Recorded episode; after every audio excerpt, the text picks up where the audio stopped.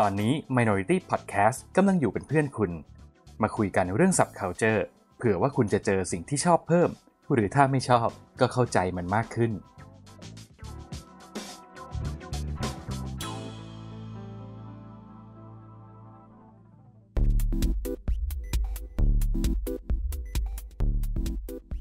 รายการ โดนตัวไหนมา เอ๊ะทำเสียงไม่เคยเหมือนเดิมเลย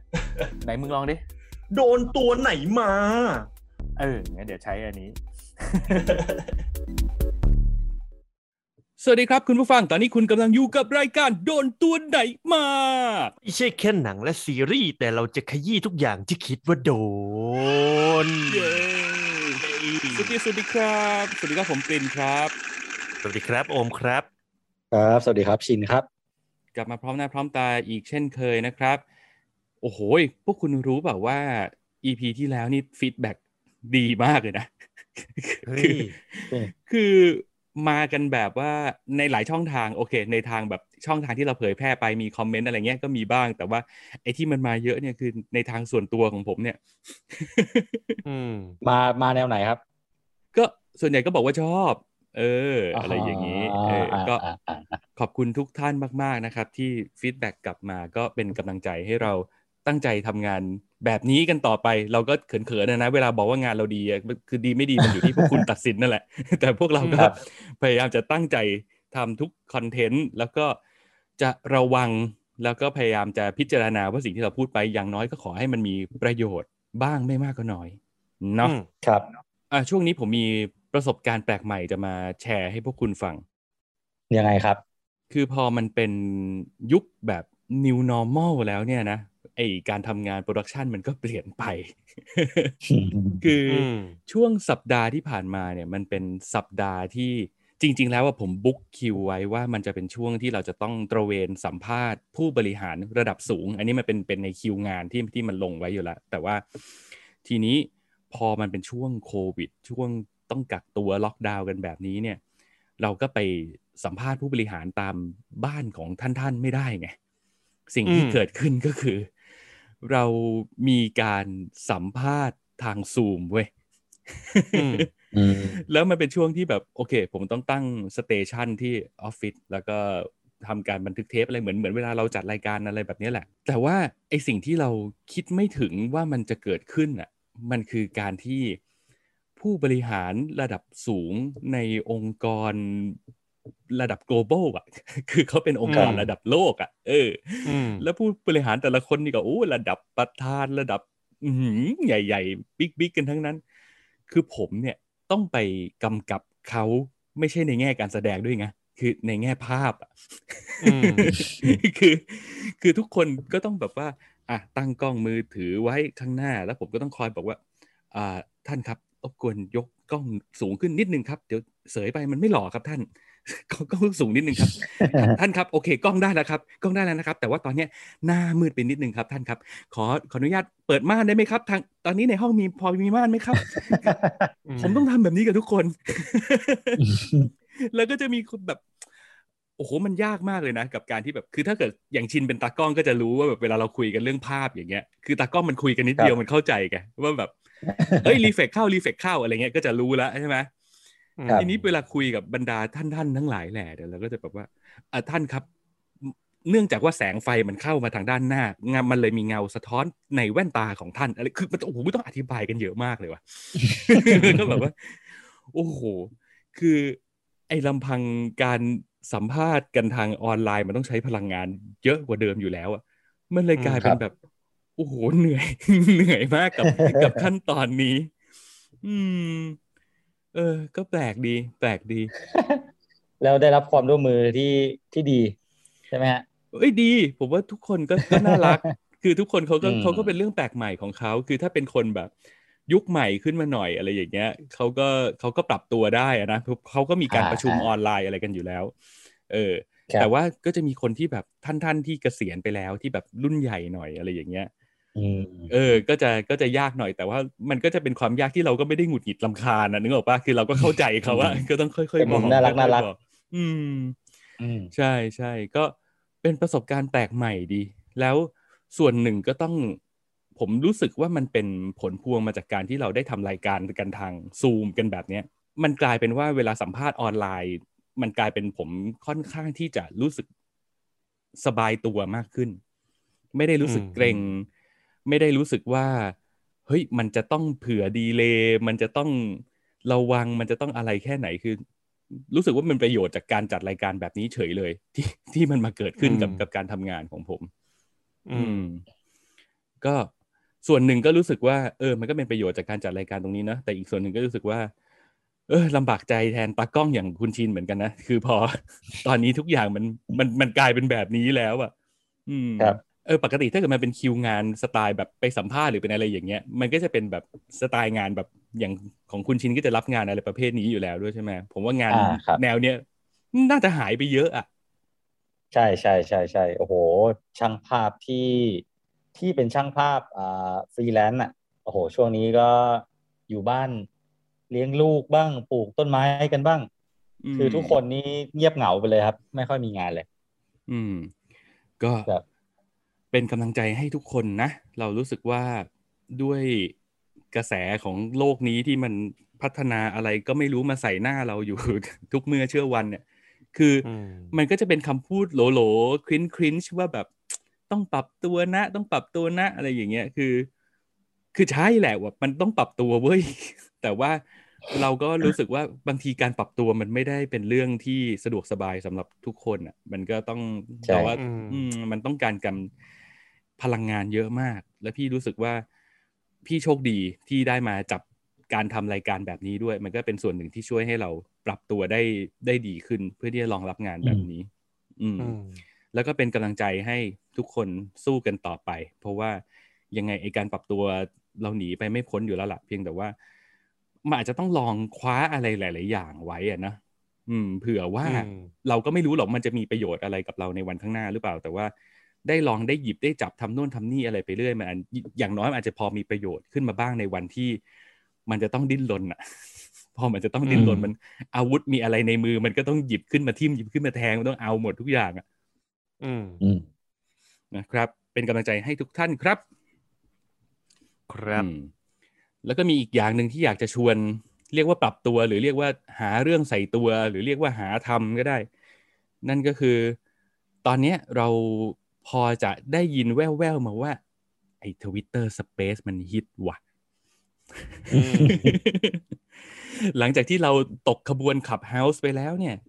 ผมก็มีความคิดขึ้นมาว่า เอ้ย ไหนๆมันมี Twitter Space ขึ้นมาให้เล่นแล้วเนี่ยมันก็น่าลองเหมือนกันนะ มันอาจจะเป็นไปได้ถ้าเกิดเรา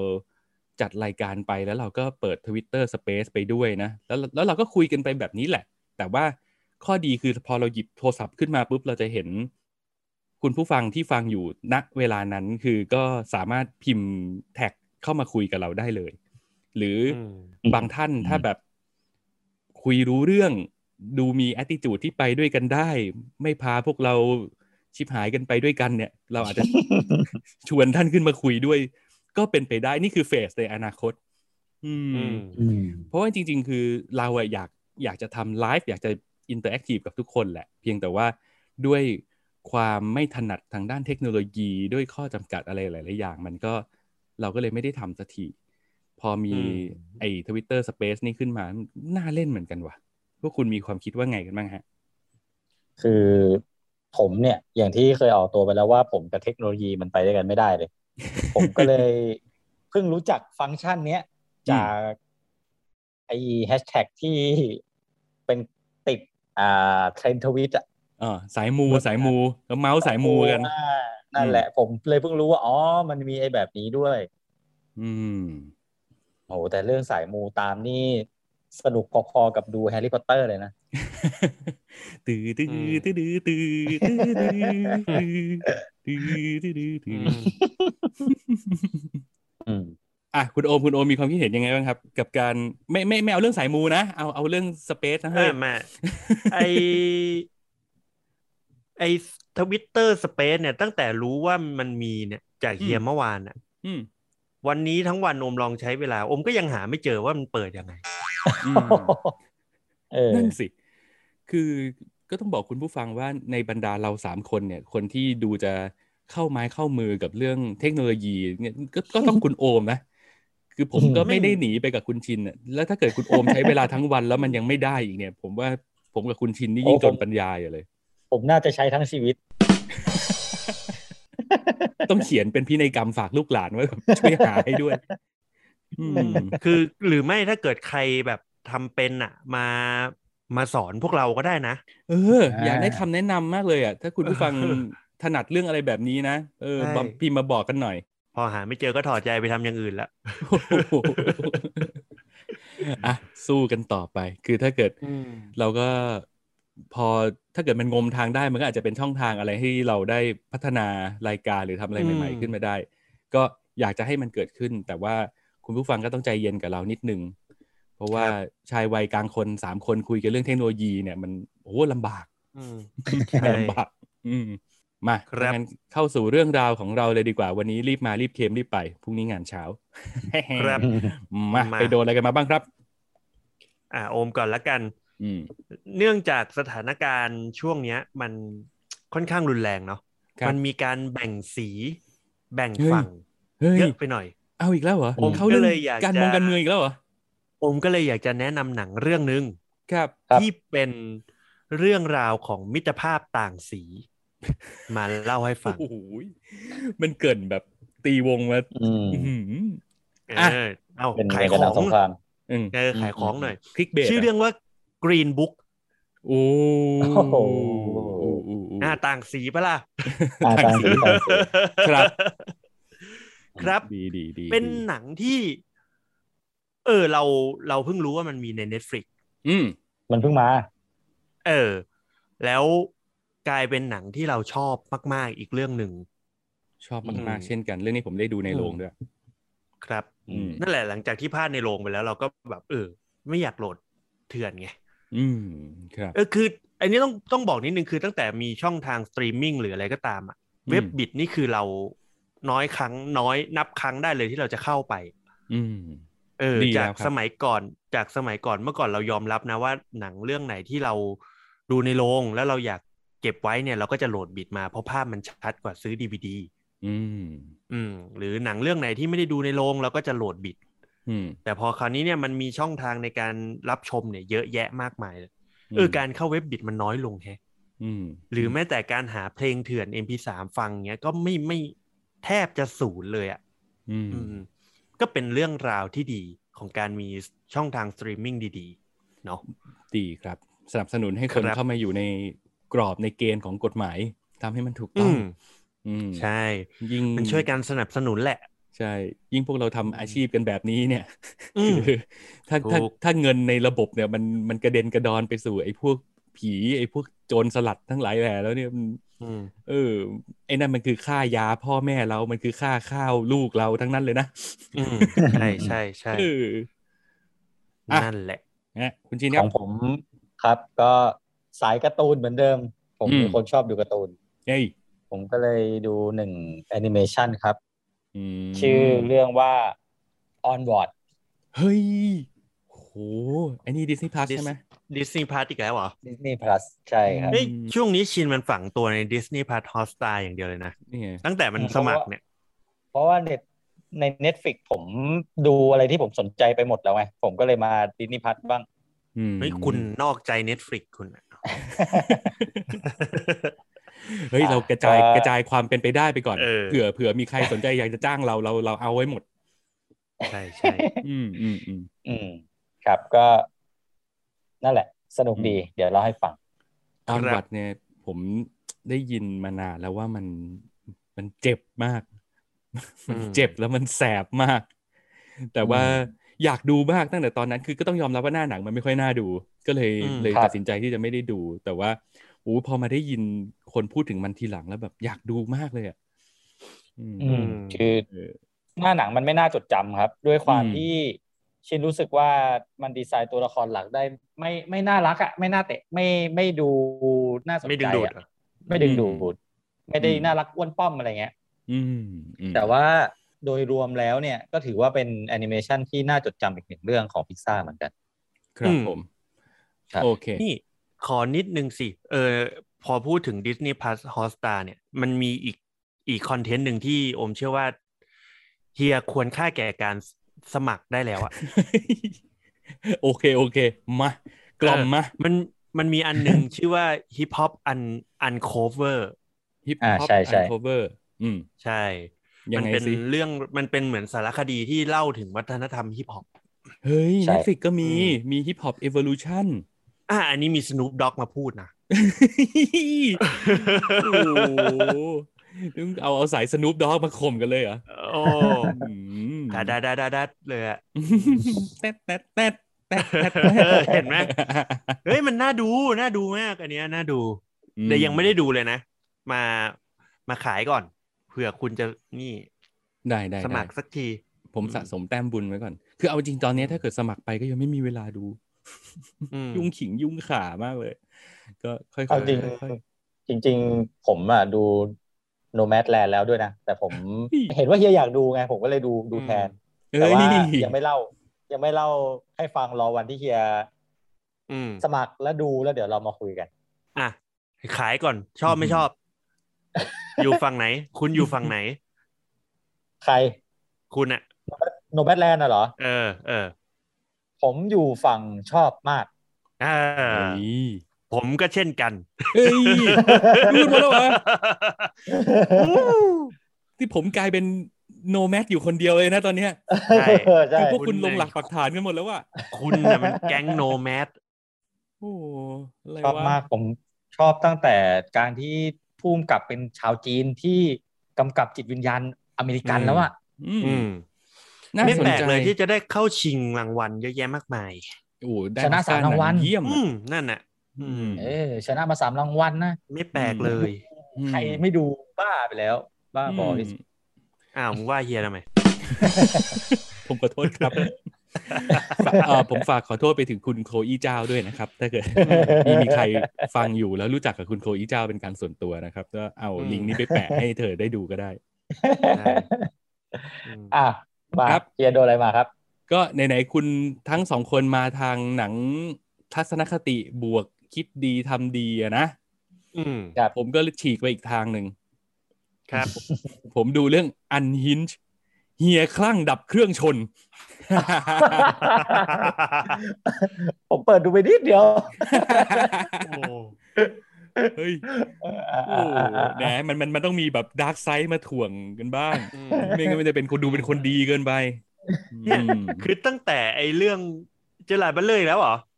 เจอหลาดอะไรแล้วนี่มันรัสเซลโครไม่ใช่ไม่ใช่ลาเจอหลาดโคอ๋อลาเซโคโทษโทษโทษโทษอืมโอ้ยแล้วเสือโขอ้วนอ้วนตับมันตับเลยอะอุ้ยโอ้โหเห็นเห็นแล้วนึกถึงตัวเองบอกเลยทรงเนี้ยทรงเนี้ยเอออืมเออเอออะนั่นแหละครับอะผมมอบหน้าที่ในการลำดับความสำคัญให้พวกคุณคุณเอาอะไรกันก่อน เปิดใสๆเปิดใสๆตรงกลางเอาดุดุๆหน่อย แล้วปิดใสๆอีกรอบอะอะ เอาสิงั้นเอาอะไรระหว่างเดี๋ยวผมเปิดก่อนเดี๋ยวผมเปิดก่อน อ่าได้ได้อ่าโอเค เพราะว่าของผมมันเล่าได้ไม่เยอะหรอก มันก็เดาอืมพอจะเดาได้แหละอืมอะอืมโอผมเคผมมาเผามาหัวให้ก่อนนิดนึง ในฐานะที่ผมยังไม่ได้ดูมาเลยนะ แล้วผมก็ครับ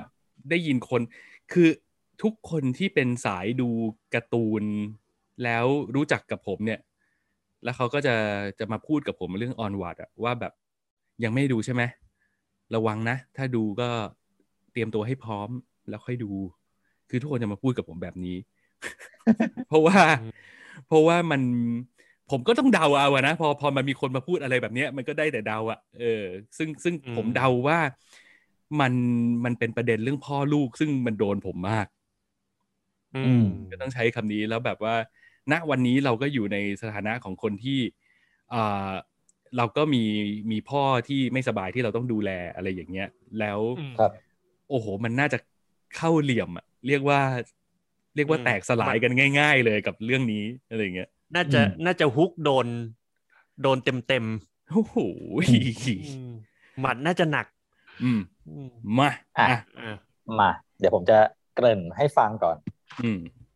โอเคครับ เรื่องแอนิเมชันเรื่อง Onward อืมอ่า ชื่อภาษาไทยมันชื่อว่าคู่ซ่าล่า เวทมนต์มหัศจรรย์อะไรสักอย่าง ชื่อยาวๆอืมอืมอืมเอออ่าโอเค Onward เนี่ย มันจะเล่าถึงโลกที่เป็นโลกในเทพนิยายครับ เป็นโลกที่มีสัตว์ในเทพนิยายเต็มไปหมดเลยทั้งเซนทอร์ทั้งเอลฟ์ทั้ง orc อะไร อะไรเทือกเทือกเทือกเทือกเนี้ย อืมอืมโดยที่ในโลกเนี้ยมันถูกขับเคลื่อนด้วยเวทมนต์อืม อืม คือมันจะบอกว่าเวทมนต์เนี่ยจะมาหาคนที่กำลังต้องการความช่วยเหลือเสมอ อืมอืมโดยที่อ่าผู้ที่ใช้เวทมนต์เนี่ย มันก็มีไม่เยอะอะ แล้วก็คนที่ควบคุมเวทมนต์ได้เนี่ย มันจะต้องค่อนข้างมีพรสวรรค์ อืม อืม เวทมนต์มันก็เลยค่อยๆถูกเทคโนโลยีอะอืมกลบ ก็คือจากการที่พ่อมดใช้เวทมนต์ในการให้แสงสว่างเนี่ยอืม คนก็จะใช้คำว่าคนก็ไม่ได้สิอืมพวกออกอะ ก็เลยอืมเปลี่ยนมาใช้หลอดไฟแทนอืมอืมอืมจากเคยเสกไฟเนี่ย ก็เปลี่ยนมาผลิตเตาแก๊สอะไรแบบนี้อืมอืมโลกมันก็เลยโลกเวทมนต์มันก็เลยถูกกลืนกินด้วยเทคโนโลยีพวกนี้ ค่อยๆ จนจนเวทมนต์เนี่ยมันค่อยๆ กลายเป็นเรื่องแบบ เหมือนกลายเป็นนิทานก่อนนอนเป็นตำนานที่พูดถึงไปอืมอืมสัตว์ในเทพนิยายพวกนั้นเนี่ย หลังจากที่มีเทคโนโลยีเข้ามาเนี่ยเขาก็พัฒนาตัวเองมาจนเหมือนเป็นเหมือนเราอะที่มีอาชีพมีบ้านอืมยูนิคอร์นก็กลายเป็นเหมือนหมาจรจัดไปคุยขยะกินอะเออมันเรียกว่าไอคือไอเวทมนต์เหล่านี้มันก็เสื่อมมนต์ขลัง อืมโลกมันเปลี่ยน โลกมันเปลี่ยนออโลกโลกมันเปลี่ยนไปอืมอะทีนี้ก็มาถึงครอบครัวหลักของเราก็คือครอบครัว Lightfoot ครับ ครอบครัว Lightfoot เนี่ย จะประกอบด้วยกันสามชีวิตก็คือมีคุณแม่แล้วก็มีลูกชายสองคนอืมครอบครัว Lightfoot เนี่ยเป็นครอบครัวเอลฟ์อืมคนก็จะจินตนาการหรือติดภาพว่าเอลฟ์เนี่ยในนิยายในการ์ตูนหรือในอะไรแล้วแล้วแต่เนี่ย มันจะเป็นพวกแบบ ใช้ธนูเป็นเอลฟ์ผู้สูงศักดิ์อืมอ่าใช้เวทมนต์อะไรแบบเนี้ยติดภาพเอ Legolas มาเลยอะคือหล่ออะไรแบบนั้นอืมสง่าอย่างงี้ Orlando Bloomอืมอ่า อะไรแบบนั้นครับ ก็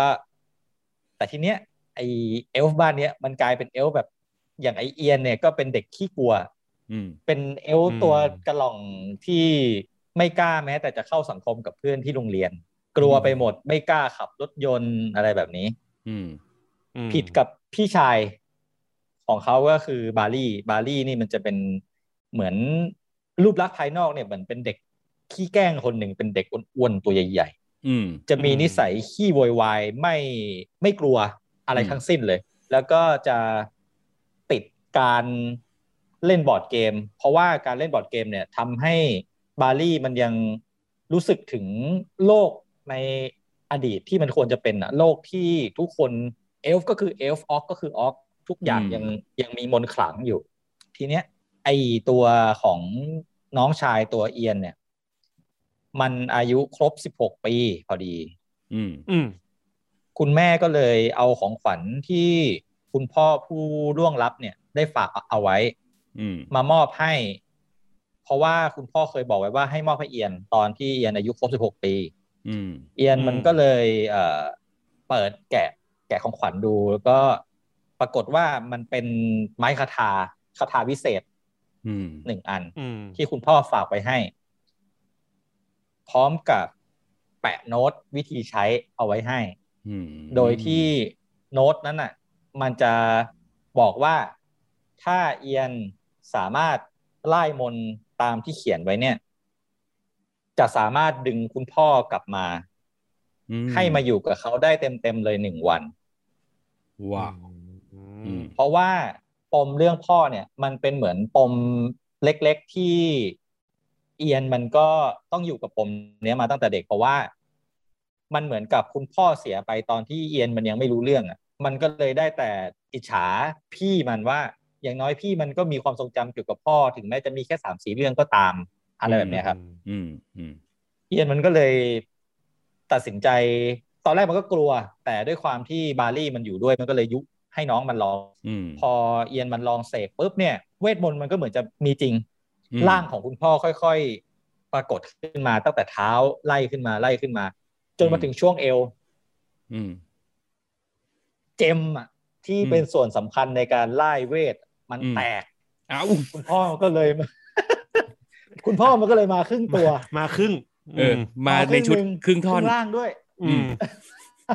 มาครึ่งล่างก็คือตั้งแต่เท้าถึงเอว แล้วอืมเราก็จะเห็นเห็นเห็นพ่อที่ไม่สามารถรับฟังได้อะ ไม่เห็นมองไม่เห็นเหมือนเหมือนคนตาบอดที่มีมีขาสองขาเดินไปเดินมาอะไรเงี้ย อืมอืมอืมไอ้สองคนพี่น้องมันก็เลยต้องตัดสินใจว่า โอเค เราต้องออกเดินทางตามหาไอ้ฟีนิกซ์เจมก้อนเนี่ย เพื่อที่จะมาทำให้คุณพ่อของเราเนี่ย มาแบบเต็มตัวเต็มยศอืมอืมอืมนั่นแหละครับอืมการผจญภัยของสองพี่น้องมันก็เลยเริ่มขึ้น อืมอืมนั่นแหละ นี่คือทั้งหมดของแอนิเมชันเรื่องนี้ครับผมโอเค แล้วการผจญภัยของมันนี่ก็คือเหมือนบุกตะลุยไปในโลกเวทมนต์อะไรอย่างนี้เลยปะแอนิเมชันเรื่องเนี้ยอย่างหนึ่งที่ต้องชมคือ มันเอาเรื่องของเวทมนต์อะมาล้อไปกับโลกปัจจุบันได้อย่างชาญฉลาดอะครับมคือ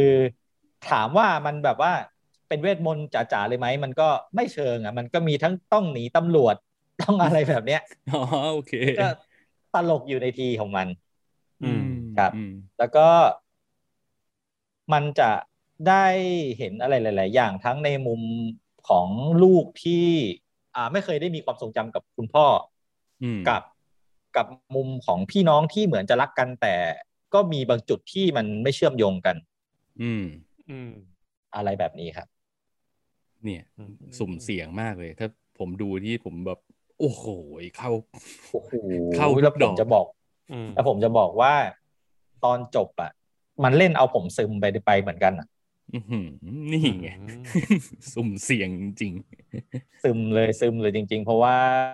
ตอนแรกคิดเอาเองว่า โอ้ยมันน่าจะเดาได้แหละอืมแต่มันเลือกอีกทางหนึ่งซึ่งเจ็บปวดแต่อบอุ่น อุ้ยอืมพอแล้วพอแล้วพอแล้วพอแล้วอืมขอขอเก็บไว้เป็นโดนเองดีกว่า โอเคโอเค ไอการดีไซน์ระหว่างทางของมันอะมันอืมมันเป็นยังไงบ้าง การดีไซน์ระหว่างทางของมันเนี่ยอืมมันมันต้องเรียกว่ามันเอาเวทมนต์มา มาทำให้เป็นมุกได้แบบฮาจริง ๆ อะ ยกตัวอย่าง เช่น ไอ้สองคนเนี้ยมันมีพ่อเลี้ยงเป็นเซนทอร์อืม แล้วเป็นเซนทอร์เป็นเซนทอร์ที่เป็นตำรวจอะอืมอืมอืมแล้วเป็นเซนทอร์เขาก็จะบอกว่า มึงเป็นเซนทอร์มึงก็วิ่งไปสิอืมมันก็จะบอกมันก็จะบอกว่าไม่วิ่งอะกูกูวิ่งมาจนกูเบื่อแล้วกูจะขอขับรถตำรวจอย่างนี้แหละต่อไป คือก็ต้องบอกก่อนว่าอ่าเซนทอร์คือตัวครึ่งตัวเป็นคนอีกครึ่งเป็นม้าอืม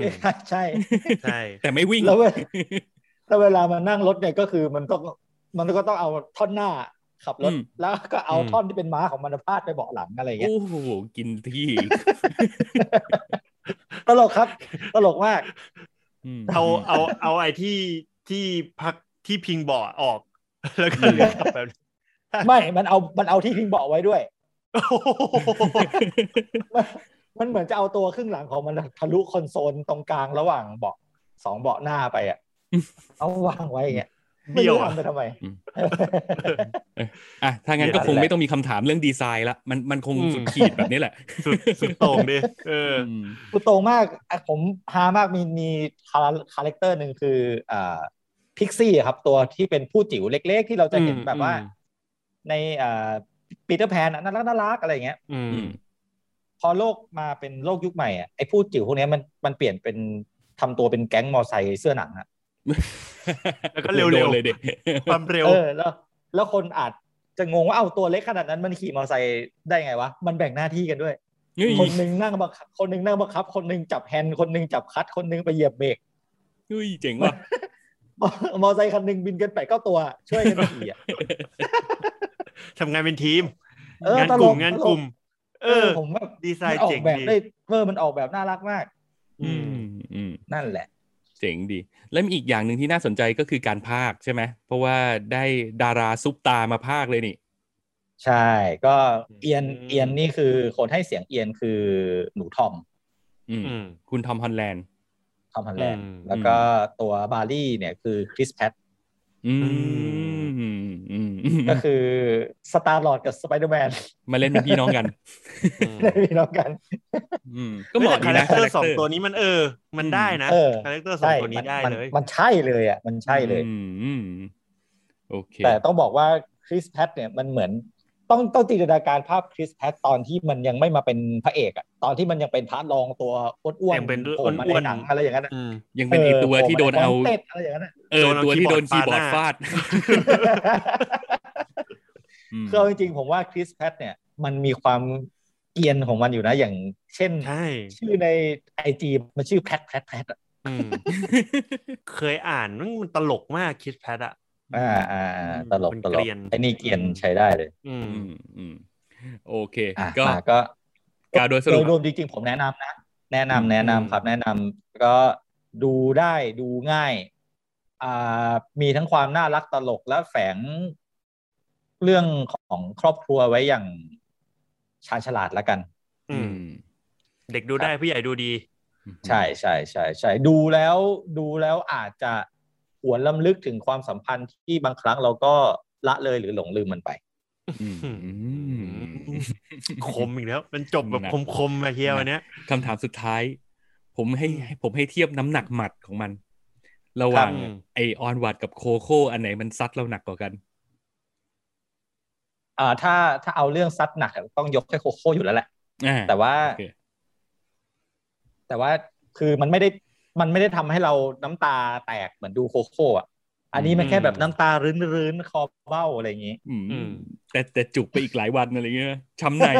อืมอืมใช่ใช่ครับ เพราะว่า เพราะว่าจะบอกว่าจะบอกว่ามันประเด็นเดียวกันก็ได้แต่ความสัมพันธ์มันไม่ใกล้ชิดกันอะเหมือนเหมือนอย่าง อันเนี้ยมันคือพี่น้องและพ่ออืมออนวาดอะอืมแต่ว่าโคโค่มันคือความสัมพันธ์ของหลานกับทวดอะอือืมม โอเค เดี๋ยวผมอืมผมจะพยายาม ดิสนีย์พลัสเดี๋ยวเจอกันดิสนีอย์ยากพลัให้สเฮีเดี๋ยยวเจอกันดูแล้ว อยากรู้ว่าเฮียจะมีความรู้สึกกับการดูเรื่องนี้ยังไง เพราะว่าจริงๆ คนรอบตัวเฮียก็ต้องดูแล้วรู้สึกและคิดถึงเฮีย เพราะฉะนั้นก็เลยอยากรู้ว่าเฮียเนี่ย เวลาพอเฮียไปดูเองแล้วเนี่ยอืมมุมมองที่เฮียจะมีต่อมันจะคือจะเป็นยังไงอืมอืมได้ครับ ปรากฏว่าพอไปดูปุ๊บธาตุไฟเข้าแทรกกลายเป็นเฮียคลั่ง ดับเครื่องชนเออเข้าเรื่องผมดื้อๆเลยโยนอะโดนมาดี เข้าสู่เรื่อง Unhinged นะครับ ก็เชื่อว่าหลายๆคนน่าจะเคยเห็นผ่านตามาเนอะมันก็คือ เอาจริงๆ เรื่องนี้มันไม่มีอะไรซับซ้อนเลยอะมันคือแค่เราได้เห็นคุณรัสเซลโครเล่นเป็นเฮียหัวร้อนตัวแบบ ไซส์แบบจัมโบ้อะอืมเออเราว่าเขาไปขุนให้ให้ร่างเขาเป็นแบบนั้นเพื่อบทนี้หรือเปล่าก็ไม่รู้นะ คือแบบว่าอือืมมเป็นไปได้นะ เออ คือดูแบบโอ้โหตุ้ยนุ้ยอะ แล้วแบบเป็นดูเป็นตุ้ยนุ้ยแบบดูตันทุกอนูอะอืมอืมอะคือเรื่องย่อมันก็คือเปิดเรื่องมาคือเราก็จะเห็นเฮียรัสเซลโครในในลุคแบบตุ้ยหนุยอะนั่งอยู่ในรถตอนกลางคืนฝนตกตก แล้วเฮียแกก็ดูแบบ ดูไม่มีความสุขอะ ต้องกินยาอืมกล่อมประสาทอะไรอย่างเงี้ย แล้วสักพักแกก็จุดไม้ขีดขึ้นมา แล้วแกก็นั่งจ้องไฟอยู่ แล้วแกก็จ้องจ้องจ้องจนจนไม้ขีดมันดับคามืออะเออผมเคยทำผมเคยทำเออเฮ้ยแสดงว่าคุณมีความเป็นเฮียอยู่แต่จะบอกว่า แค่นั้นเราก็รู้แล้วว่าอีเฮียนี่ไม่ธรรมดาอืมอืมแล้วหลังจากที่ไอ้ไม้ขีดนั้นมันดับปุ๊บ เราก็จะเห็นว่าเฮียแกก็เปิดประตูรถเดินออกไปกลางสายฝน ในมือก็ถือค้อนหนึ่งอันอืมไปที่บ้านของใครสักคนหนึ่ง และแกก็ทุบประตูหน้าบ้าน เอาค้อนเนี่ยทุบตึ้งตึ้งตึ้งตึ้งตึ้ง พอไอ้เจ้าของบ้านตกใจว่าเอ้าใครว่ามาเคาะประตูหน้าบ้านกลางคืนเปิดประตูออกมาเฮียแกก็เอาค้อนทุบหัวเจ้าของบ้านปักปักปักปักปักโอ้เออเออ แล้วหลังจากนั้นเราก็จะเห็นเป็นภาพแบบภาพแบบไกลๆอะถ่ายลองช็อตเห็นภาพไวๆไกลๆเห็นเฮียเดินเข้าไปในบ้านแล้วก็ทุบเจออะไรก็ทุบทุบทุบทุบทุบแล้วสักพักก็มีไฟลุกฟูแล้วเฮียแกก็เดินออกมาจากบ้านแล้วก็ขับรถออกมา แล้วก็ตัดเข้าสู่ชื่อเรื่อง อันหิน มันเหมือนกับว่ามันจะมันจะพยายามขยี้ปมที่ที่คนเขาบอกกันมาว่า เวลาเราโมโหใครอะให้เรานับหนึ่งถึงสิบในใจอะอืมไอเฮียเนี่ย มันเลยใช้การนับหนึ่งถึงสิบเนี่ยด้วยกัน รอจนไฟหมด แต่ทใช่ฤษฎีหนึ่งถึงสิบเนี่ยช่วยอะไรมึงไม่ได้เลยอะไม่คือ ไอ้หนึ่งถึงสิบเนี่ยมันอาจจะช่วยได้ แต่ว่ามึงไม่อืมต้องไปแบบกำไฟเอาไว้ในมือไง มันยิ่งร้อนวันหลังเป็นแบบกินหนมกินบิงซูอะไรอย่างนี้ก็ได้ไง มันจะได้แบบเออใจเย็นๆอีบ้าหายใจเข้าพุทธหายใจออกโทเนี่ยเออออ่าคือเราเชื่อว่าดีเฮีกว่ายแกไม่ได้คิดจะยับยั้งชั่งใจตัวเองตั้งแต่ตอนนั้นอะเราว่าแกบิวจะไปรอรอรอเลิกแหละเอออ่าอ่าถ้าน่าจะรอเลิก ถ้าคิดจะเข้าไปคุยดีๆ ไม่ถือค้อนเข้าไปไอ้บ้า อ่าอะแล้วหลังจากนั้นก็จะตัดไปที่เรื่องราวของตัวละครหลักของเรื่อง นั่นก็คือเป็นคุณแม่เลี้ยงเดี่ยวคนหนึ่ง คือในบ้านเนี้ยเราก็จะเห็นคุณแม่คุณแม่วัยใส เรียกว่าวัยใสไหมก็ไม่ใสหรอก แต่ก็คือยังสาวอยู่อะเออคุณแม่ยังอืมสาวที่ก็มีลูกที่เป็นเด็กประถม แล้วก็ อยู่ในช่วงที่กำลังมีปัญหาแบบต้องฟ้องหย่ากับสามีตัวเอง แล้วที่บ้านก็มีน้องชายมาอยู่ด้วย แล้วน้องชายก็มีเมียมาอยู่ด้วยอะไรก็คือ โอ้ภาระผูกพันชีวิตวุ่นวายน่าดูเลย แล้วก็อีลุงตุงนางหลายอย่าง แล้วก็อืมตื่นมาแบบโอ้โหเมื่อคืนนอนเพลินว่ะตื่นสายลูกจะไปโรงเรียนสายแล้ววันนี้นัดลูกค้าด้วยวุ่นวายจิปาถะโน่นนี่ขับรถออกไป ทีนี้ขับรถออกไปก็เจอว่าโอ้โห รถมันติดนะ แล้วตัวฉันเองก็จะไปทำงานไม่ทัน ลูกก็ไปเรียนไม่ทันอะก็เปลี่ยนเส้นทางขึ้นทางด่วน คือเหมือนโชคชะตามันกำหนด ให้อืมต้องเปลี่ยนเส้นทางมาเจอกับ อีเฮียเนี่ย ที่อืมที่เมื่อคืนมันเพิ่งไปทุบบ้านชาวบ้านเขามานะโอ้โคตรสวยเออโชคชะตามันนำพามาจอดรถที่ไฟแดงแห่งหนึ่ง กำลังรีบๆเลยนะ ร้อนรนเลยร้อนรนเห็นไฟแดงอยู่แล้วคันข้างหน้าก็คือเป็นรถเฮียจอดอยู่ แต่ก็ตอนนั้นก็ไม่รู้ว่าเฮียเป็นใครอะนะแต่พอไฟเขียวปุ๊บแล้วเฮียไม่ไปว่ะอืมพอไฟเขียวแล้วเฮียนิ่ง คือคุณนางเอกของเราเนี่ยก็เลยแบบบีบแต่ไล่อ่านอ่านอันนี้เราเห็นในต่างตัวอย่างเลย คือบีบแต่อ่าด้วยความเดือดดาลนะว่าแบบฉันก็รีบอยู่แล้วชีวิตฉันก็ยุ่งยากวุ่นวายมันจะ โหมาจอดแช่ไฟเขียวอย่างนี้ได้ไง บีบแต่ด้วยความเดือดดาลแล้วสักพักเฮียแกก็บอกเอ้าก็ก็ขับรถออกไป ทีนี้พอขับออกไปปุ๊บเนี่ย พอผ่านแยกนี้แล้วมันไปติดข้างหน้าต่อไงพอพอไปติดข้างหน้าต่อปุ๊บเนี่ย เอาแล้วเฮียมันตามมาข้างหลังช้าๆ แล้วมามาเทียบข้าง แล้วก็แบบว่า เอากระจกลงจะคุยด้วย อยากคุยด้วยนะเออเอากระจกลงหน่อย แล้ว แล้วเฮียเฮียก็หันมาคุยกับนางเอกบอกว่า คุณครับ จริง ๆ เวลาบีบแต่เนี่ยบีบเบาๆก็พอ ผมพอดีผมเม่อไปหน่อย ผมเลยออกรถช้า นะคือบีบแต่เบาๆเนี่ยทำเป็นไหมแบบแค่สกิดสกิดอะปิ้นปิ้นพอเบาๆรู้แล้ว ไม่ต้องมาบีบไล่เดือดดานสาดเสียเทเสียแบบนี้มันคนเป็นคนมันเครียดนะครับ ทุกวันเนี้ยนะ คือมีอะไรคุยค่อยๆคุยกันเนี่ยอย่างอย่างผมเนี่ยผมผมเมอไปหน่อยผมขอโทษ ผมขอโทษคุณละกันอืมเพราะฉะนั้นคุณควรจะขอโทษผมนะครับ ที่คุณบีบแต่ใส่ผมด้วยความเดือดดานปรากฏอืมว่านางเอกเขาไม่ ฉันไม่ขอโทษเป็นไงล่ะฟาด ฉันไม่ขอโทษทำไมฉันต้องขอโทษแก แล้วหลังจากนั้น มันก็นำไปสู่ความ ถือสานะคือคือเฮียเขาก็ผ่านอะไรมาเยอะอะชีวิตเขาก็หนักอะแล้วพอเขามาเจออย่างเงี้ยเขาก็จะรู้สึกว่า อ่าได้ งั้นก็ไป ถ้าไปไหนเดี๋ยวไปด้วยอืมเอางี้เลยเหรอเอางี้เลย ไปไหนเดี๋ยวไปด้วย แล้วแล้วเดี๋ยวคือคือเราก็ไม่แน่ใจว่า mindset ของเฮียเขาคิดอะไรอะนะ แต่ว่าสิ่งที่เขาพูดออกมาจากปากก็คือ เขาอยากให้คุณนางเอกของเรื่องเนี่ยมันได้รับรู้ว่า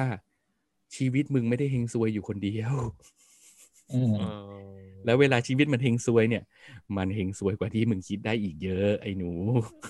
อ๋อนี่คืออืมอยากจะสอนเด็กรุ่นหลัง แต่ใช้อืมวิธีการแบบเฮียเฮียเออโอ้ยต้องเรียกมันว่า ไอเฮียเอ้ยทำอะไรขนาดนั้นอ่าคือ เรื่องย่อเรารู้แค่นี้ก็พอ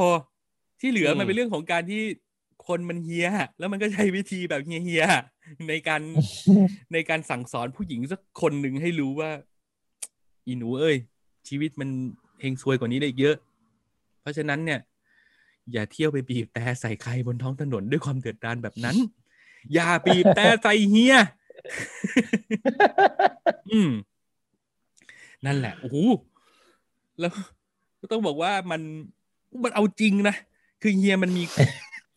คุณธรรมประจำใจของมันเลยคือความมานะ อุตสาหะอะคือมันมันไม่ลดละเลยมันโอ้โหมันวิริยะมากอะอืมอัตราเต็มร้อยโอ้โหอืมมันมันตั้งใจ เวลาเวลามันทำอะไรมันตั้งใจ แล้วมันเอาจริงหมดเลยอืมอืมนั่นแหละ แล้วเราก็จะเห็นว่า ถ้าเกิดเราตามตัวละครหลักของเรื่องอย่างคุณนางเอกเนี่ย เราก็จะเห็นวิธีการ พยายามจะเอาตัวรอดจากจากอีเฮียที่มันโอ้โหโคตรอุตสาหะเลยอะ อืม นั่นแหละ ความความสนุกในการดูหนังเรื่องนี้เลยก็คือ เนี่ย เราก็ลุ้นว่าเธอจะเอาตัวรอดจากสถานการณ์เฮียๆแบบนี้ยังไงวะ โดยที่อืมมันอยู่บนความ realistic นะ คือในเรื่องมันอืมก็จะด้วยทางบทอะ มันก็พยายามจะทำให้มันดู realistic ดูดูพยายามให้ตัวละครมันคิดคล้าย ๆ กับคนดูที่คิดอยู่อะ เช่นอืม ถ้าเกิดมีคนบ้าๆบอๆขับรถตามมาเราเราคิดอะไรวะ เราคงอยากขับรถไปที่สถานีตำรวจมั้งอะไรแบบเนี้ยคือ มันก็อืมมันก็มีวิธีคิดอะไรแบบเนี้ยแบบที่คนปกติทั่วไปที่ดูอยู่จะคิด ซึ่งตัวละครมันก็มันก็คิดแบบนั้น มันก็ทำให้ตัวละครไม่ได้ดูโง่ดูเด๋อดาจนเกินไปอืมอืมแต่ก็นั่นแหละ มันก็ก็ต้องบอกว่ามันไม่ได้ perfect แบบแบบไม่มีจุดด่างพร้อยให้ตำหนิเลย คือมันก็จะมีความอืม โชคมันเข้าข้างเฮียอยู่พอสมควร เออ ก็ต้องบอกว่า มันมีความที่แหมอีเฮียนี่มันก็หลายอย่างมันก็เข้าทางมันอะอืมอืม แต่ก็ก็มันก็เป็นมันเป็นหนังสแลชเชอร์เราก็คงไม่ได้ไปคิดหาเหตุผลอะไรกับมันมาก อืม อืม ก็ต้องบอกว่าดูเพื่อความบันเทิง ก็คิดซะว่าอีเฮียนี่มันก็คือ มันก็คือเจสันน่ะ มันก็คือไอไอฮาโลวีนอะ เออก็ก็คิดซะว่าเป็นแบบนั้น ซึ่งถ้าคิดได้แบบนั้นแล้วก็สนุกดีอืมบันเทิง แต่อย่ามอง อย่ามองว่าเรื่องนี้เป็นเรื่องไกลตัวนะเอาแน่นอนคือในความเป็นจริงแล้วเนี่ยเอาอย่างบ้านเราเนี่ยเหตุการณ์แบบนี้เกิดขึ้นทุกวันนะครับ อืม แล้วที่มันเป็นข่าวใหญ่โตนี่เยอะแยะเลยนะอืมกับเหตุการณ์บนท้องถนนแล้วก็เจอคนแบบไอเฮียแบบเนี้ย อืมไม่อืมแล้วแล้วล่าสุดคืออย่างข่าวที่มันมีของคุณ คุณลูกหลานของคนใหญ่อ่าคนโตท่านหนึ่งที่ไปอืมก็ไปไปเฮียใส่พ่ออมแม่ของดาราอีกคนหนึ่งอะไรเงี้ยนะอืมอ่าอ่าครับเออคือบางทีเราก็รู้สึกว่าอยากให้ไอคนแบบนี้ไปเจอไปเจอแบบเฮียรัสเซลโครเหมือนกันอืมให้ไปเจอกันเองอะ ให้ไปเจอคุณเกียร์อาคุณกาบรถอะไปเจอกันเองอะอยากให้บนท้องถนนให้พวกคุณไปเจอกันเองอะเออจะมวยก็มวยให้ถูกคู่ เท่าที่ฟังดูนี่เฮียเนี่ย อืมเขาเอาจริงเอาจังกว่า คนที่ปรากฏบนหน้าสื่อเยอะนะเอาจริง แล้วใคร แล้วใครบอกว่าเฮียหัวร้อนขาดสตินี่ไม่จริงนะอืมวางทุกอย่างวางแผนไว้แล้วโอ้ยบรรจง บอกเลยว่า ตัวบรรจงเต็มบรรทัด เน้นเน้นแน่นแน่นใช้ใช้คำว่าบางบางครั้งกรรมก็มาในรูปแบบของเฮียได้ใช่ไหม ใช่ใช่ใช่ใช่โอ้ยมาเฮียๆเลย แล้วก็อืมเรียกว่าคือไม่ได้ใช้แต่กำลังแล้วไม่ใช้สมองนะเว้ยคือเขามีการแบบอืมคิดมาอย่างดี คือมันก็ไม่ได้ถึงขั้นแบบโอ้โหฉลาดเป็นเดทโนตเป็นฆาตกรอืมฆ่าต่อเนื่องไม่ได้ขนาดนั้น แต่ว่าเฮียเขาก็มีความฉลาดในระดับแบบคนคนที่มีการ คำนวณสถานการณ์ มีการประเมินว่าอะไรจะเกิดขึ้นอะไรอย่างเงี้ย แล้วเขาก็ อืมอืมโอ้โหเขาบรรจง ก็ต้องบอกว่าเขาอืมเขาบรรจง เหมือนเขาเอาประสบการณ์ที่เขาเคยเจอเคยทำมาประยุกต์ใช้กับเหตุการณ์ในครั้งนี้ เฮ้ยแต่จริงเราก็ไม่รู้ว่าเขาเคยทำหรือเปล่าไง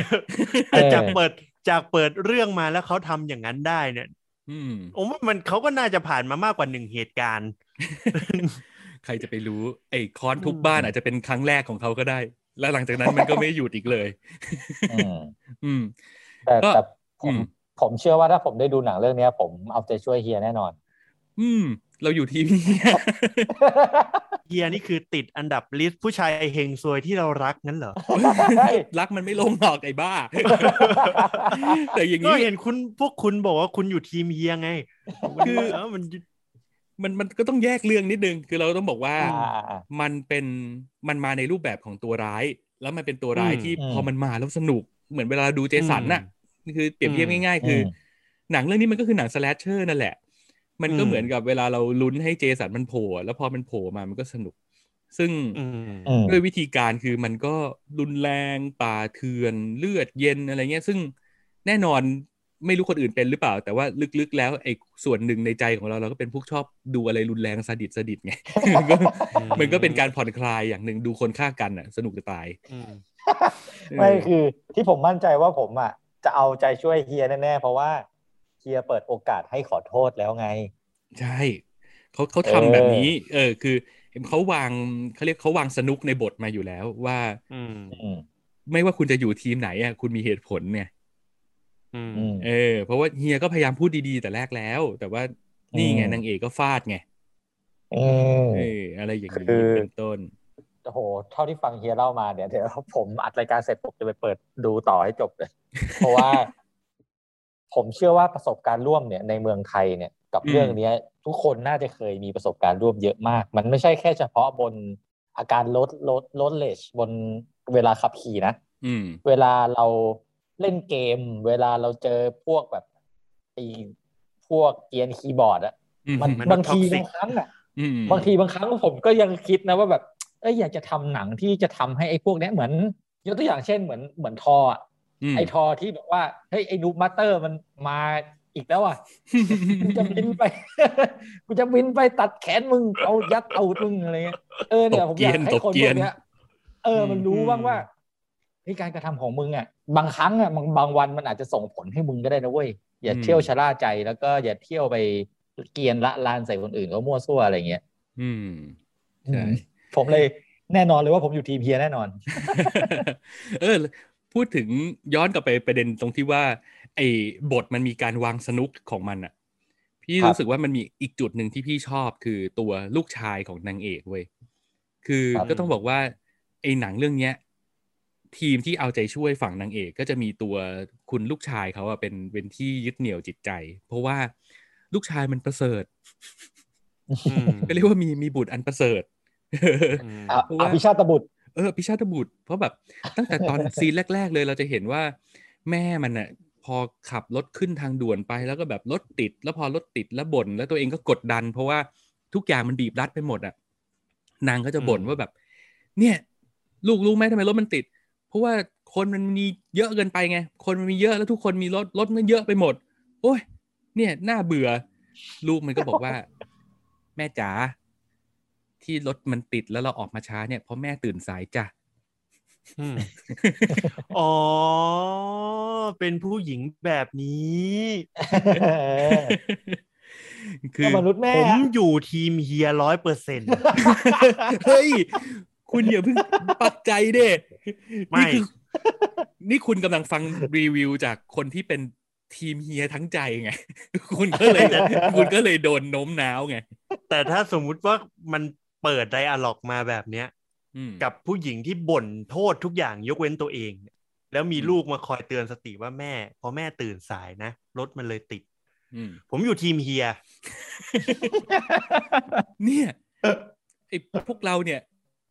ดูดิไอ้ภาพลักษณ์ความเป็นคนดีที่สร้างกันมา ในเทปที่แล้วนี่หมดเลยนะมันอยู่ทีมเฮียกันหมดอย่างนี้ ดีไอ้เฮียคือคนที่มาจัดการกับพวกมนุษย์แบบนี้ ให้มันหมดสิ้นจากโลก ไอจะขยี้ยูให้แหลก เอาจริงนะจริงที่คิดเออ คิดว่า มั่นใจว่าอยู่ทีมเฮียแน่ๆเพราะว่าเขาเคยมีคนเคยบอกว่าเวลาคนเราทะเลาะกัน ใครกล้าขอโทษก่อนคนนั้นน่ะ เข้มแข็งกว่าไงอืม นี่เฮียให้อืมขอโทษแล้วไงอะทำไมไม่ขอโทษ ใช่ มีโอกาสแล้วทำไมไม่ทำเออก็แค่ขอโทษเองมันจะยากตรงไหนวะเออ อืมเออ ประเด็นนี้สนุกว่ะ คือถ้าเกิดสมมุติว่าเราจัด Twitter Space จริง ๆ นะ มันต้องมีทีมที่แบบอยู่ฝั่งนางเอกบ้างอะ คือเขาต้องอืมต้องแบบยกมือขึ้นมาขอเถียงกับพวกเราอะ ไอ้พวกนี้มันนี่ไอ้พวกสามเฮียชอบความรุนแรงไอ้บ้า นางเอกเรื่องนี้เนี่ยอืมควรค่าแก่การเข้า Hall of Fame ของเราไหมตัวละครหญิงที่หน้าหมันไส้ไหมน่าแบบรำคาญอะน่ารำคาญไหมผมว่ายังไม่ขนาดนั้นว่ะ ไม่ไม่เข้าเกณฑ์เหรอ ยังยังยังคือแม้แม้ขนาดที่เธอจะมีนิสัยแบบนี้ เธอก็ยังไม่เข้าเกณฑ์งั้นเหรอคุณโอมเหมือนเหมือนคุณอืมโอมอินเรื่องเนี้ยเหมือนคุณโอมโดนมาเยอะอะ ไม่ไม่เยอะแบบว่าเราก็เจอมาบ้างอืมอืมอืมคือมันก็เจอมาบ้าง แต่ว่าเราก็ต้องเข้าใจสภาพนิดนึง ว่าเธอก็อืมชีวิตก็ลำบากนะมันก็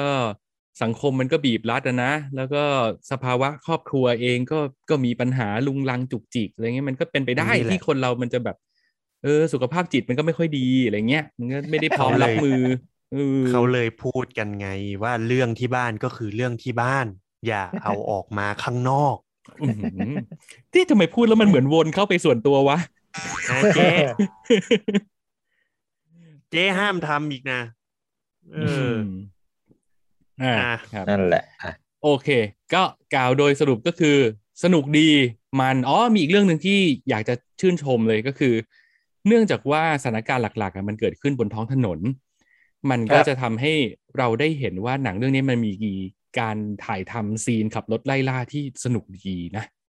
สนุกดีอืมแล้วก็มีหลายอืมฉากด้วย แล้วก็มันเหมือนได้ย้อนกลับไปดูพวก Fast and Furious หรือว่าหนังขับรถยุคแรก ๆอะ ที่มันไม่ได้เวอร์วังอะเออแต่แต่มันดูจริง เออออืมก็ได้กลับไปดูซีนขับรถสนุกสนุกๆแล้วก็อูบ้าบอ ชนอืนู่นมชนนี่อะไรเงี้ยเออ มันดี เรียกเรียกได้ว่ามีมีซีนขับรถที่สนุกกว่า Fast and Furious ภาคใหม่ ๆ นี้เอ้ย ก็ไม่ขนาดนั้นเฮ้ยไม่ได้ไม่ได้ไม่ได้ เออ แฟนฟาสเขาดุนะทำไมคุณ family เขาใหญ่นะโอ้แฟน Fast เขาเอาในตัดไปยิงหน้าบ้านคุณเลยนะ ไม่กำลังจะบอกว่า เออ พอพูดถึงเรื่องเนี้ย ไอ้คำว่า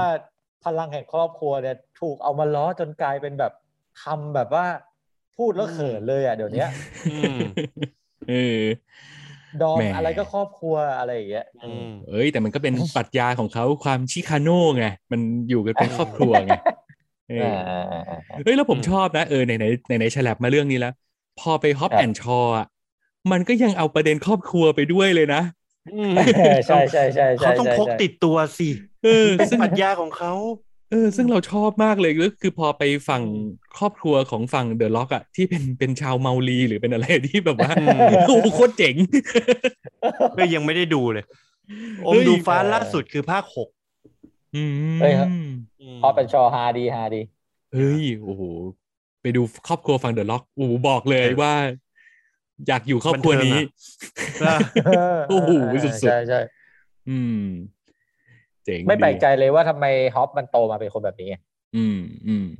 คุณเคยเห็นพวกไอ้นี่ปะล่ะ พวกแข่งรักบี้แล้วมันจะมีพวกทีมนิวซีแลนด์ออ l แบ็กอะที่มันจะมีแบบ all back คาก้าอืมคาก้าเออ ที่มันออกมาเต้นทักก้ากันอะเนี่ยอืมครอบครัวมันเป็นแบบนั้นอ๋อสุดอะยอดผมสับสับสนมากเลยนะ รู้จักเดอะล็อกในสมัยที่เป็นนักมวยปั้มใหม่ ๆ อะอืมได้ยินว่าเคยได้ยินว่าเขาอะ มีเชื้ออินเดียแดงอืมแต่ว่าพอมายุคปัจจุบันเนี้ยที่เขาเขาค่อยๆ เริ่มสักงานที่มันเป็นงานเผ่าเมารีอะอืมเขาก็จะเหมือนบอกไกลๆว่าเขามีเชื้อเมารีนะคืออมสุดท้ายคุณเป็นชาติพันธุ์ของอะไรวะเนี่ยเขาอ่าเขาหลายอย่างนะ เหมือนมีฮาวายด้วยนะอ่าอืมเออหลายอย่างอะเหมือนเหมือนโอบามาอะไรเงี้ย คืออืมบารักโอบามานี่ก็หลายอย่างเหมือนกัน อืม อืมอืมอ่าอ่าโอเคอะกลับมาที่ครับเรื่องเฮียกล่าวโดยสรุปก็คือแนะนำไหมสนุกโอ้สนุกแนะนำอืมแล้วก็แต่ว่ามันก็รุนแรงหน่อย คือถ้าเป็นคนเซนซิทีฟอืมกับเรื่องความรุนแรงเรื่องของอ่าเอาอย่างนี้ คิดดูว่าคุณจะได้เห็นภาพของผู้ชายตัวอ้วนๆแน่นๆ ตับๆอะคิดซะว่าเป็นผมอะเป็นผมอืมแล้วอืมแล้วกระทืบน้อง BNK สักคนหนึ่งอะคือถ้าคุณ ถ้าคุณรับภาพแบบนั้นไม่ได้ก็ก็อย่าดูอืมเออ อะไรอย่างเงี้ย นั่นแหละ คือมันอืมมันโหดแบบนั้นมันโหดแบบนั้น แต่ถ้าเกิดคุณเอนจอยการดูอะไรแบบนั้นก็โอ้ welcome to my world อะเดี๋ยวผมจะไปตามดู อ่า อืมอืมอืมอืมอ่าครับครับ แล้วก็ถือว่าเป็นการล้างตาจากคราวที่แล้วก่อนนู้นที่เราโอ้ยโหยหาหนังสแลชเชอร์แล้วเราอยากดูแล้วเราไปอืมหยิบเรื่องมามาดูเนี่ยอืมแม่ร้ายเนี่ย อื้อหืออันนั้นไม่มา โอ้อันนั้นไม่มาอืมแต่โอ้ยเฮียมา ล้างตา ถ้าถ้ารู้สึกว่าอันนั้นไม่สะใจ โอ้ มาดูอันนี้เฮียเอาจริงอืมโอ้น่ากลัวกว่าอ่ามมาเยอะอืมจ้ะครับแล้วก็ทั้งหมดทั้งมวลนี้ก็คือดูเพื่อความบันเทิงนะครับ ยังไงเราก็ยืนยันอืมว่าไอ้เรื่องความโกรธเกรี้ยวกันเนี่ย มันถ้าเราควบคุมสติอยู่แล้วมันก็มันก็บริหารจัดการมันได้ อืม คือก็ครับดูเพื่อความบันเทิงให้เรื่องนี้เป็นเป็น ให้เรื่องนี้เป็นเป็นบทเรียนก็แล้วก็แล้วกันว่า ถ้าเกิดคุณแม่เลี้ยงเดี่ยวท่านนี้เนี่ย กล่าวขอโทษไปเรื่องทั้งหมดก็คงไม่เกิดอืมอะจ้ะอะในขณะเดียวกันถ้าฝั่งเฮียเนี่ย มึงรู้จักเท่าทันสติของตัวเองซะหน่อยเนี่ยแล้วไม่ก่อปัญหาไปไปทุบบ้านชาวบ้านเขาแต่แรกเนี่ยอืมเออ จัดการปัญหากันไป อ่า แล้วก็ครับมีแถม อ่าไหนๆเราก็รู้อยู่ว่า ประเด็นของเรื่องเนี้มันพูดเรื่องของความโกรธเรื่องของการเดือดดานบันดาลโทสะแล้วเนี่ยจริงๆมันเป็นเรื่องไม่ดีหรอก ก็ครับเลยอยากจะมีแถมพอดแคสต์อีกหนึ่งอันออกมาใกล้ๆกันเลย แล้วมันพูดเรื่องของการบริหารจัดการความโกรธ ซึ่งครับอืมเข้าท่าดี ประเด็นคือพอพี่ดูเรื่องอันฮินจบปุ๊บพี่เปิด พอดแคสต์มาปุ๊บอุ้ยเจออันนี้พอดีเลย เหมือนเหมือนมันเหมือนมาแก้ให้อืมอันนั้นก็คือรายการ Are You OK นะครับ ทาง The Standard รายการ Are You OK เทปเนี้ยเขาพูดเรื่องของการจัดการกับความโกรธ ซึ่งรายการนี้เขาดำเนินรายการโดยจิตแพทย์อยู่แล้วเขาก็จะมาคุยกันว่า เวลามีความโกรธขึ้นมาเนี่ย เราควรจะจัดการกับมันยังไง แล้ว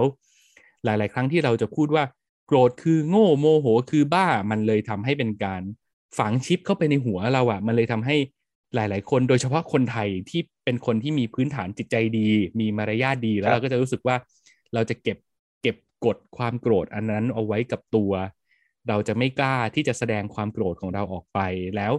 สุดท้ายแล้วมันส่งผลเสียกับเราอย่างไร อืม และในขณะเดียวกัน เวลาเราโกรธเราควรจะแสดงออกไปเลยไหมเอ้ยมันก็ไม่ดีสิ แล้วเราจะจัดการกับ ไอ้ความรู้สึกนี้อย่างไร เราจะควบคุมการแสดงออกของเราอย่างไร รู้เท่าทันอืมสติของเราอย่างไร ก็ อันนี้มาเกรินให้ฟังคร่าวๆ ลองไปฟังดูที่พอดแคสต์ตัวนั้นเต็มๆแล้วกันรายการ Are You OK ทาง The Standard นะครับผม ครับ อืมอืมอะเห็นไหมแม่อ่าผมเปิดมาด้วยเรื่องไม่ดีแต่ผมม้วนกลับให้สวยๆ อย่างน้อยก็มีอ่าทางออกให้กับความหัวร้อนของเราได้อืมโอเค มาอืมเรื่องสุดท้ายแล้ว หลังจากที่ขับรถไล่ล่ากัน ครับ ความแหม่หัวโยร้อนนเข้าเรื่องตัวเองเนียนเออๆนั่นแหละเรามาขับรถกับความสุนทรีอืและมอืมและการกระชับความสัมพันธ์อืมระหว่างเพื่อนต่างสี อืมอืมอืนะมกันดีกว่ากับเรื่อง Green Book ครับ ครับผมอืมเรื่องนี้สนุกมากอืม เป็นอืมหนังในดวงใจอีกเรื่องหนึ่งเลยหลังจากที่ได้ดูจบ สนุกกว่ามีความสนุกกว่าที่คิด สนุกกว่าหน้าหนังโอ้สนุกกว่าใช่หนังตัวอย่าง สนุกกว่าโปสเตอใช่ร์ สนุกกว่าอะไรหลาย ๆ อย่างแล้วทั้งทั้งๆที่เอาจริง ๆ พล็อตมันคือพล็อตที่ cliché นะอืมพล็อตอืมที่เป็นสูตรสำเร็จนะอืมอืมแต่เรื่องนี้มันดันสร้างจากเรื่องจริงแฮะ อืม อือือืมมครับ เรื่องราวเนี่ยมันเริ่มต้นจาก มันจะไม่เกิดขึ้นเลยถ้าสมมุติว่าตัวเอกของเราเนี่ย ที่ชื่อว่าคุณโทนี่ลิปเนี่ยอืมมันดันไม่ไปขโมยหมวกของแขกที่มาบาร์ที่มันทำงานอยู่คนหนึ่งอืมอืมอืมแล้วแขกคนนั้นเนี่ยพอหมวกหายเนี่ยมันก็หัวร้อนไง อืม มันก็อืมสั่งปิดบาร์นั้นอืมทำให้พนักงานทุกคนเนี่ยโดนพักงานหยุดงานกันไปโอ้โหเกือบสองเดือน อืม อืมอืมคราวนี้ทำยังไงล่ะ โทนี่ลิฟมันก็ต้องมีค่าใช้จ่ายอะเนาะมีอืมเมียหนึ่งคนมีลูกสองคนอืมก็ต้องหาค่าบ้านมาก็ต้องอะไรมา อะแล้วด้วยเรื่องเนี่ยคุณโทนี่ลิฟเนี่ยเขาเป็นคนที่เกิดอยู่ในย่าน ย่านบรอนซ์อืมต้องบอกก่อนว่าเรื่องมันย้อนยุค อ่า เป็นเรื่องย้อนตั้งแต่ในยุค60อืมเป็นยุคที่ยังไม่ได้ยอมรับในเรื่องของสีผิวก็ยังมีการเหยียดยังไม่ยอมรับคนดำกันนี่แหละ อืมรุนแรงเชียวละอืมแล้ว คุณโทนี่ลิฟเนี่ยเขาก็เป็นคนหนึ่งที่ไม่ได้อินกับคนดำนะอืมเขาดูค่อนข้างที่จะแอนตี้ด้วยซ้ำอย่าง มันจะมีซีนหนึ่งที่เป็นเหมือนซีนที่หลังจากคุณโทนี่ลิฟเนี่ยเขาโดนพักงาน อืม อืม ตื่นมาก็มาเจอกับผองเพื่อนที่นั่งเชียร์เบสบอลกันอยู่ อืม อ่าทำไมถึงต้องมาบ้านกันล่ะมาโวยวายอะไรกัน อ๋อ มันก็เฉลยว่า เนี่ย วันเนี้ยมันจะมีช่างมาซ่อมอะไรสักอย่างในบ้าน อืม อืมแล้วช่างคนนั้นที่มาสองคนเนี่ย ดันเป็นคนคนดำอืม แล้วเราจะปล่อยให้เมียของแกเนี่ย อยู่กับคนดำอย่างนั้นเหรออืมอ่า คือ mindset ของคนเมกันในยุคนั้นเป็นแบบนี้อืมอืม อืม อืม ครับ แล้ววันดีคืนดีเนี่ยโทนี่ลิปเนี่ยเขาก็ต้องหาอืมเงินมาประทังชีวิตครอบครัวก็ทำหลายอย่างนะอืมทั้งไปแข่งกินฮอทดอกอืม เพื่อเอาเงินมาห้าสิบเหรียญมาประทังชีวิตกันไป หรือแม้กระทั่งจำนำนาฬิกาอืมอ่าที่เป็นของรักของหวงของเขาอืมจนวันหนึ่งเขาได้มีโอกาสไปสัมภาษณ์งานเป็นคนขับรถให้ด็อกเตอร์คนหนึ่งอืมอ่าด้วยความที่แบบ โอเค ขับรถฉันก็เคยขับให้นายบ่อยๆ นะอืมันก็ไม่น่าจะมีปัญหาอะไรอืมพอเข้าไปสัมภาษณ์เท่านั้นแหละ ไปอืมเจอกับด็อกเตอร์อ่าชื่อว่าด็อกเตอ Shirley ร์ดอนเชอรี่ อืม อืม ซึ่งด็อกเตอร์คนนี้เป็นคนผิวดำครับ อืม แล้วเขาไม่ได้เป็นหมออืมเขาเป็นนักเปียโนอืมที่จบปริญญาเอกอืมหลายด้านเหลือเกิน เป็นอืมคนอืมที่โอบโปรไฟล์ดีมาก อืม เป็นคนอืมรวย เป็นคนมีการศึกษาที่ดี เป็นคนเล่นดนตรีเก่ง แต่ดันเป็นคนที่ดูจะไม่ค่อยมีมนุษยสัมพันธ์ที่ดีแฮะ อืม คือมีกำแพงอะ ตั้งกำแพงไว้อ่าสูงดูแล้วก็เป็นคนแล้วที่ก็ตั้งติดกำแพง อืมใช่อืมอะสุดท้ายจับพัดจับผูตาโทนี่เนี่ยต้องอืมมาเป็นเหมือนพลขับให้กับคุณเชอร์ลีย์ในการอืมที่จะต้องไปออกทัวร์ทางอืมตอนใต้ของอเมริกา อืมอ่า เท่ากับว่าจากที่เขาอยู่ในย่านที่เขาอยู่เนี่ยนิวยอร์กเนี่ยอื มมาไปตอนทางตอนใต้ของอเมริกาเนี่ยมันต้องใช้เวลาประมาณสองสองเดือนในการอืมทัวร์ตามตามเมืองต่างอืมๆซึ่งการเดินทางของเขาจะเป็นการขับรถครับ อืมอือืมมไอ้ character setup อะมันน่าสนใจตรงที่อืมว่ามันทำให้ คนขาวที่มีความอืมเชื่อว่าเป็นชนเผ่าที่ดูสูงส่งอืมกว่า แต่มันเออคนขาวของเรื่องเนี้ยมันมันทำให้ดูถอยดูดูแบบใช่ดูเป็นคนถ่อยสถุลชั้นใช่ต่ำกักขฬะก้าวร้าวอืมแต่คุณดรเชอร์ลีย์ที่เป็นคนดำเนี่ยกลายเป็นแบบดู high class อะดู high ดูคลาสอืมรสนิยมสูงทุกอย่างเนี้ยบใช่ทุกอย่างต้องเป๊ะอะไรเงี้ยแล้วไอ้สองอืมคนเนี้ยมันดันมาเจอกันเออใช่ มันเหมือนมันเหมือน twist character อืร์มกันอะใช่ทั้งๆที่อ่าจริง ๆ คนขาวควรเป็น boss แล้วก็ไอ้คนดำควรเป็นลูกน้อง แต่นี่ไม่ใช่อืมเออ แล้วคุณเชอร์ลีย์เนี่ยเขาก็มีกฎอะเนาะอืมว่าเฮ้ยนายต้องยกกระเป๋าให้ฉันอืมนายต้องรีดผ้าให้ฉันขัดรองเท้าให้ฉันทำทุกอย่างเหมือนคนใช้ทำอืม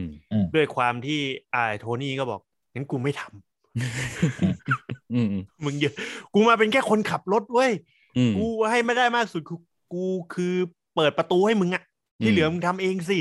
มอะก็ดีลกันไปดีลกันมาจนสุดท้าย อะมึงไม่ต้องทำอืมมึงมีหน้าที่แค่ขับรถพากูไปก็พออืมอะอืมเริ่มต้นขับรถไปก็ทั้งสองก็ยังคงไม่ได้มีปฏิสัมพันธ์ที่ดีต่อกันหรอกอืมอืมก็ยังมีความแบบมีกำแพงกันอยู่อะ อืม อืม แต่ตาโทนี่ลิฟเนี่ยด้วยความที่เขาเป็นเหมือนมีฉายาว่า โทนี่จอมตอแหล อืมอืมคำว่าลิฟส์ก็คือเป็นพวกแบบเออเออไอพวกพวกช่างจ้ออะเออพวกอืมพวกช่างจ้อช่างโม้อะไรอย่างเงี้ยอืมซึ่งด้วยแล้วแล้วมันก็เป็นอย่างนั้นจริง ๆ อะ คือเดดแอร์ไม่ได้อะอืมพวกต้องหาเรื่องคุยตลอดเวลาอืมจนอะวิธีการแบบนี้นี่แหละ มันเลยทำให้คุณดอนเชอรี่เนี่ย ค่อยๆทลายกำแพงบางอย่างออกไปบ้าง เหมือนอืมทั้งชีวิตที่ผ่านมามันไม่เคยมีใครได้คุยกับเขาแบบเนี้ย อืมอืมอืมตาตาโทนี่ลิฟเนี่ยมาขับรถกับเขาวันเดียวอะอาจจะมากกว่าการที่เขาได้คุยกับคนอื่นเป็นเดือนก็ได้นะอืมอืมอะไรอย่างนั้นน่ะ อือืมมเราก็จะค่อยๆได้เห็นพัฒนาการที่มันดีขึ้นระหว่างเพื่อนต่างอืมสีสองคนนี้ อืม ไปเรื่อยใช่ๆอืมสิ่งหนึ่งที่มันครับเจ๋งมากของเรื่องนี้เลยมันคือ มันเหมือนกับว่า เส้นทางการเดินทางของเขาที่เขาต้องอืมพาคุณดรเชอรี่ไปไปโรดโชว์ตามที่ต่างอืมๆมันทำให้เห็นว่าสังคมภายนอกปฏิบัติกับกับคนผิวดำอย่างไรอืมแล้วใช่ไอ้วิบากกรรมต่างๆ ที่มันต้องเผชิญอะมันคือมันก็คือเป็นตัวแทนของของสิ่งที่อืมโลกปฏิบัติกับกับอืมคนเหล่านี้ กับความใช่แตกต่างกับสิ่งที่เขาไม่เข้าใจ แต่พอมันขึ้นใช่มาอยู่บนรถด้วยกันสองคนมันกลายเป็นโลกที่มีอืมสองคนเนี้ยอืมใช่เออ แล้วมันกลายเป็นโลกอีกแบบ มันกลายเป็นอืมคนสองคนที่มันพยายามที่จะเอาชนะความแตกต่าง แต่ว่าอืมมันก็เหมือนกับมันเป็นการค่อยๆ เข้ามาผสมกันโดยที่สิ่งที่พี่ชอบมากๆในในหนังเรื่องนี้เลยก็คือ บทสนทนามันไม่ได้พยายามจะเป็นคนฝ่ายดีกันขนาดนั้นหรอกอะอืม ใช่ เออ มันคือคนธรรมดาคุยกันนี่แหละ เออมแล้วคไม่นได้จะที่อืมจะทำตาม mission ของตัวเองแค่นั้นแหละ อืม แล้วก็อืมไม่ได้มีความพยายามจะแบบยัดเยียด dialogue สอนใจเออหรือใช่ฉันใช่จะต้องพยายามเข้าใจอะไรเงี้ยมันไม่มีเลย มันคือมแค่คนธรรมดาอืมคุยกัน แต่ว่าอืมด้วยธรรมชาติของความเป็นมนุษย์อะเดี๋ยวมันจะเข้าใจกันเองแหละ อืมใช่อืมมันเจ๋งมากเลยอันเนี้ยอืมอืม แล้วมันก็จะส่งต่อผ่าน story ที่ว่าในยุคสมัยนั้นเนี่ยอืม คนดำไม่สามารถเข้าได้ทุกร้านนะแม้กระทั่งออกถนนตอนกลางคืนอะอืมบางเมืองอะ คนดำอืมก็ออกไม่ได้ด้วยซ้ำโดนจับนะเฮ้ยใช่ มันก็เลยต้องมีไบเบิลของคนดำขึ้นมา อืม คือกรีนบุ๊กอืมกรีนบุ๊กเนี้ยมันจะรวบรวมร้านอาหาร รวบรวมที่พักที่อืมคนดำสามารถใช้บริการได้ อืม อืมอืมแต่ Tony Lip เนี่ยมันก็เลยต้องยึดไบเบิลอันเนี้ย Green Book อันเนี้ยอืมเป็นเหมือนแบบ เฮ้ยที่ไหนว่าที่กูไปได้อืมที่ไหนว่าที่กูจะต้องไปส่ง ไอ้ตัวคุณ Don Shirley อะให้นอนพักได้หรืออะไรได้อืมแล้วสิ่งที่เจ๋งอีกอย่างหนึ่งก็คือ อมว่าอ่าตัว scenario ต่างๆ ที่มันเกิดขึ้นในหนังเรื่องเนี้ยอืมโอ้เจ๋งทุกซีนเลยอะอืมใช่เจ๋งจริง ๆ แบบอืมเจ๋งทุกซีนจริง ๆ การที่เราได้เห็นว่าแต่ละคนเป็นยังไงผ่าน scenario นั้นๆน่ะมันแบบอืมโอ้โหมันทำให้เรา เดี๋ยวยิ้ม เดี๋ยวหัวเราะ เดี๋ยวอึนกับความแบบซาบซึ้งในสิ่งที่ทั้งสองคนมันทำให้กันอะอืมมันมีครบจริง ๆ ในหนังเรื่องนี้อะแล้วอืมบทจะหัวเราะก็หัวเราะแบบหัวเราะตัวโยนอะอืมกับความกวนตีนของทั้งคุณโทนี่ลิฟแล้วบางที ไอตาดอนเชอรี่ที่ดูลุกนิ่ง ๆ เนี่ย บทจะกวนตีนแกก็เอาอยู่เหมือนกันนะอืมอืมอืมเออ อะไรอย่างนั้นอืมดี ยิ่งซีน KFC เนี่ย กินกิน KFC เนี่ยชอบมาก ไก่ทอดไก่ทอดเออเป็นมันไก่ทอดตลกเคนตักกี้เนี่ยเออตลกมันจริง มันตลกชอบตรมางกที่ว่ามันเป็นมุกที่เอาไว้ล้อคนดำอะว่าเออคือคนดำเป็นเป็นทาสเป็นคนยากจน แล้วก็เลยอืมจะไม่ค่อยได้กินเนื้อสัตว์ แล้วอืมเวลาโอ้โหของหรูที่สุดที่คนดำจะกินได้ก็คือไก่ทอด อันนี้คือเป็นเป็นมุกอืมที่แบบฝรั่งเขาเอาไว้อืมเมคฟันกัน ใช่ แล้วในเรื่องคือไอ้โทนี่ลิฟมันก็จะแบบ จะชวนดรเชอรี่กินไก่ทอด กินให้ได้ผ่าอร่อยนะครับเมืลองดูไหมครับกินด้วยของดีนะครับคือแบบยัดเยียดอยู่นั่นแหละเออ ซึ่งไอ้ดร. Shirley เขาก็ถือสาคือเขาก็รู้สึกว่าอืมแบบไอ้นี่มันมองเหยียดกูอะเออแต่สุดท้ายพอ เออซีนนั้นต้องดูมันอืมสนุกจริง ๆ แล้วแบบอืมซีนนั้นคือหัวเราะตัวโยนเลยนะ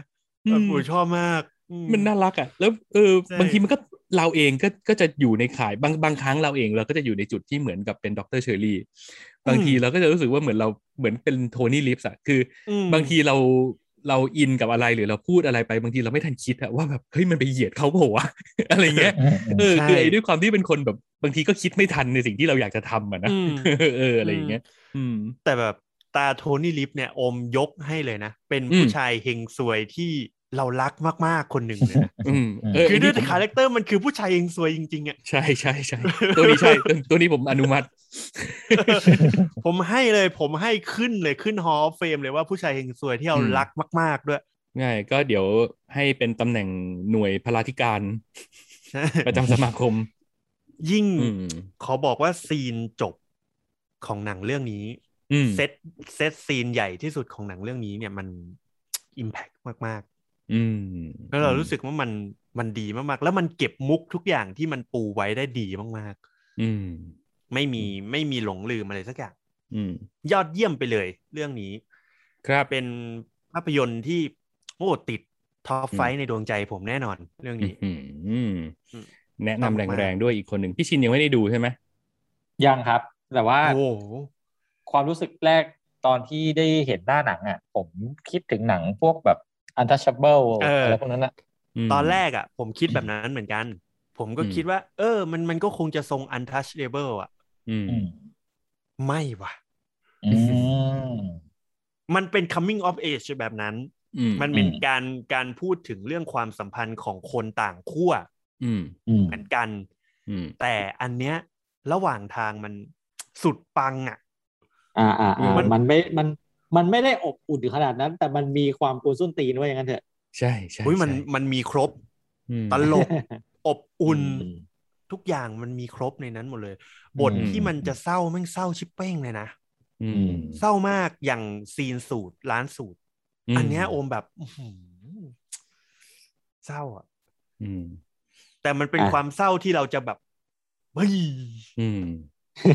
นะเออเออเออือมและชอีอบกอจย่าริงงเรื่องนี้ชอบมาก อีกอย่างครับที่อยากจะพูดถึงเลยก็คือ การแสดงดีงามมาก โอ้โห ทั้งคู่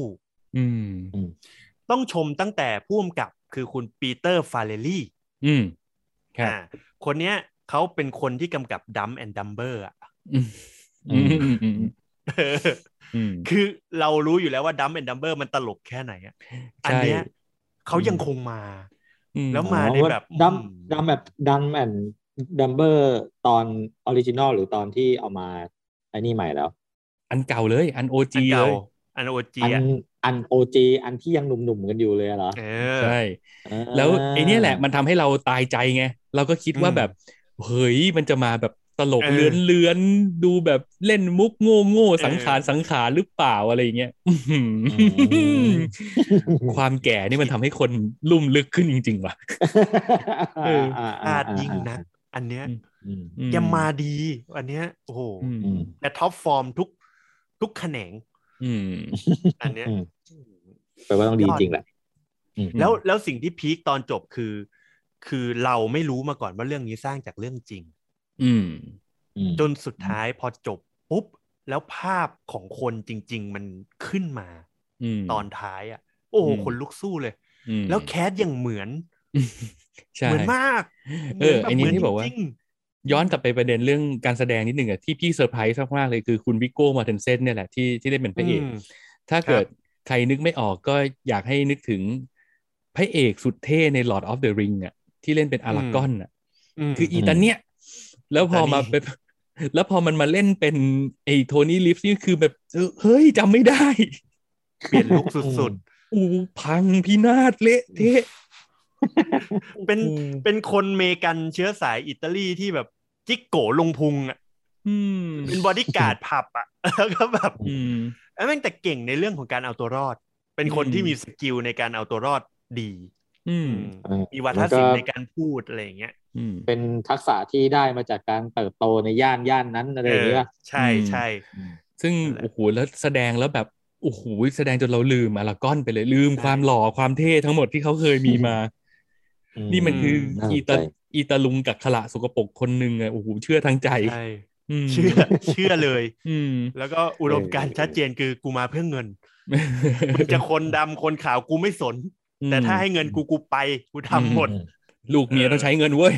ใช่ลูกเมียต้องใช้เงินเออบ้านก็ต้องผ่อนบ้านก็ต้องเช่ารถก็ต้องผ่อนอืมอืมอืมแต่ใช่ด็อกเตอร์ Shirley ก็ดีโอ้โหเล่นดีนี่ก็มากดีโอ้ตัวนี้ก็ top form นักแสดงเขาชื่ออะไรนะ นักแสดงชื่อว่าชื่อเขายากๆอะ มาเฮอร์ชาล่าอาลี เออ มาชาลาอาลีนี่คือเป็นนักแสดงคุณภาพอยู่แล้ว แล้วคือเขาอืมโอ้โหไอ้พวกบทรางวัลรางวัลหลายอันก็ก็จองตัวเขาอะนะ แต่ว่าไอ้ความน่ารักที่เขามาเล่นในบทเนี้ย มันมันมาสจันตรงที่ว่า มันบทนี้มันง่ายมากที่เราจะหมั่นไส้อืมอืมเออ มันจริงเป็นมันเป็นตัวละครที่แบบถ้าเล่นผิดนิดเดียวเราจะหมั่นไส้แล้วเราจะไม่รักมันเลย แต่ว่าคุณมาชาลาอาลีนี่คือเขาเล่นแล้วเขาแบบเขาเก็บรายละเอียดยุกยิกอายุอายะดีนิดมากนิดหน่อยหน่อยแล้วคือแบบแทนที่เราจะหมั่นไส้มันกลายเป็นเราเอ็นดูเขาอะคือเราสงสารน่ะเอเราอสงสาร คือเป็นคนเนียบเนียบๆที่แบบอ่าจ้าจ้าจ้าจ้าจ้าจ้าพ่อจ้าพ่ออะไรอย่างเงี้ยเออเออมนุษย์คนเนี้ยแล้วซีนสุดท้ายอะมันคือซีนอันล็อกของเขาอะ อืม อันนั้นอะโอ้โหอมยิ้มแบบแก้มปิเลยอะดีครับ แนะนำคอีรักบอย่างที่ต้องชมไม่ชมไม่ได้คือเรื่องนี้ภาพสวยมากนะอืมภาพอืมเอ่ย grading เอ่ยดีมากมุมกล้องดีมาก ทุกซีนเล่าเรื่องด้วยภาพได้หมด อืม สุดยอดไปเลย